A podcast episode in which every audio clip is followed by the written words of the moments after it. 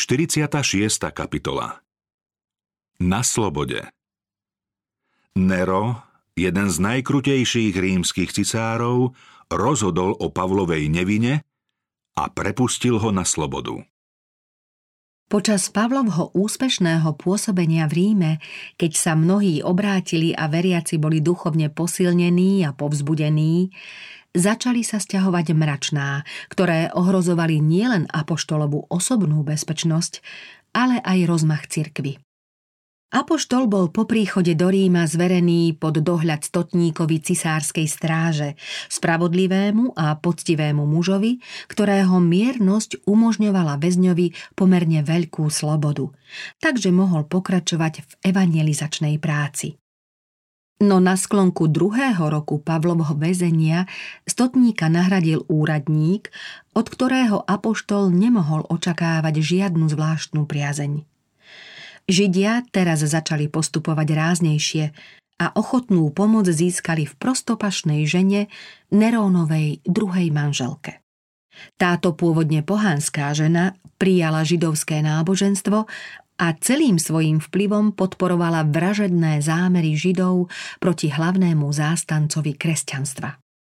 Pavol mohol sotva očakávať spravodlivosť od cisára, na ktorého sa odvolal.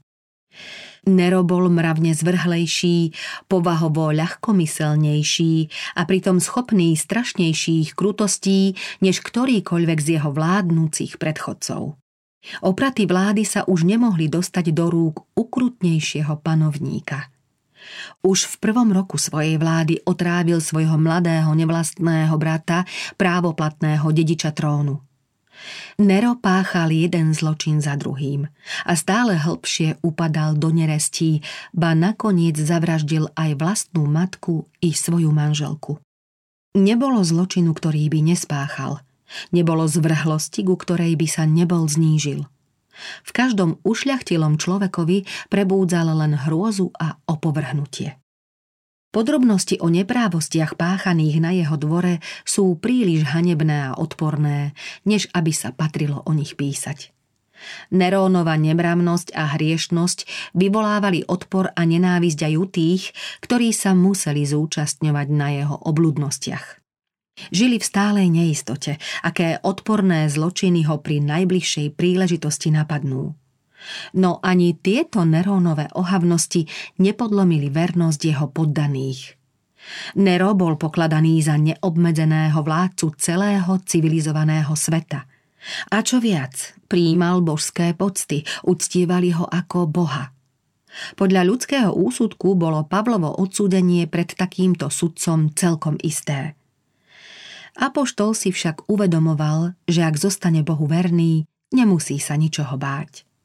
Ten, ktorý mu bol dosiaľ ochrancom, môže ho ochrániť pred zlomyselnosťou Židov i pred cisárovou mocou. A Boh ochránil svojho služobníka. Pred súdom znesené obvinenia proti Pavlovi neobstáli a napriek všeobecnému očakávaniu i z ohľadu na spravodlivosť, čo nijako nezodpovedalo jeho povahe, Nero vyhlásil väzňa za nevinného.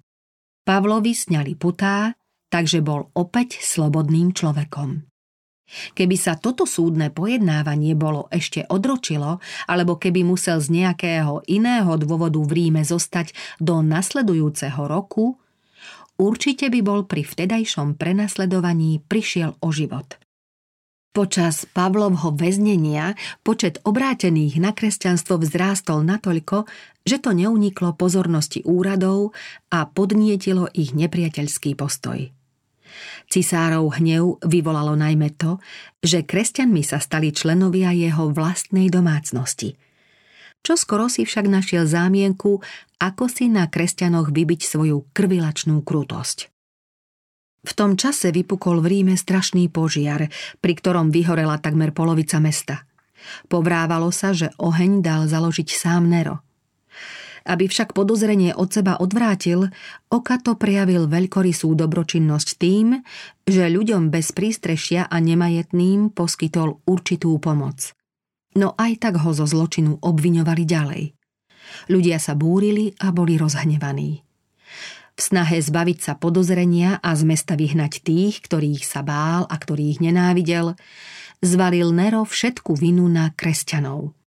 Zámer sa mu vydaril a tisíce kristových nasledovníkov, mužov, žien i detí prišlo ukrutným spôsobom o život. Apoštol Pavol bol tohto strašného prenasledovania ušetrený, lebo krátko po prepustení zo žalára z Ríma odišiel. Posledný úsek života na slobode zužitkoval v usilovnej práci v cirkevných zboroch.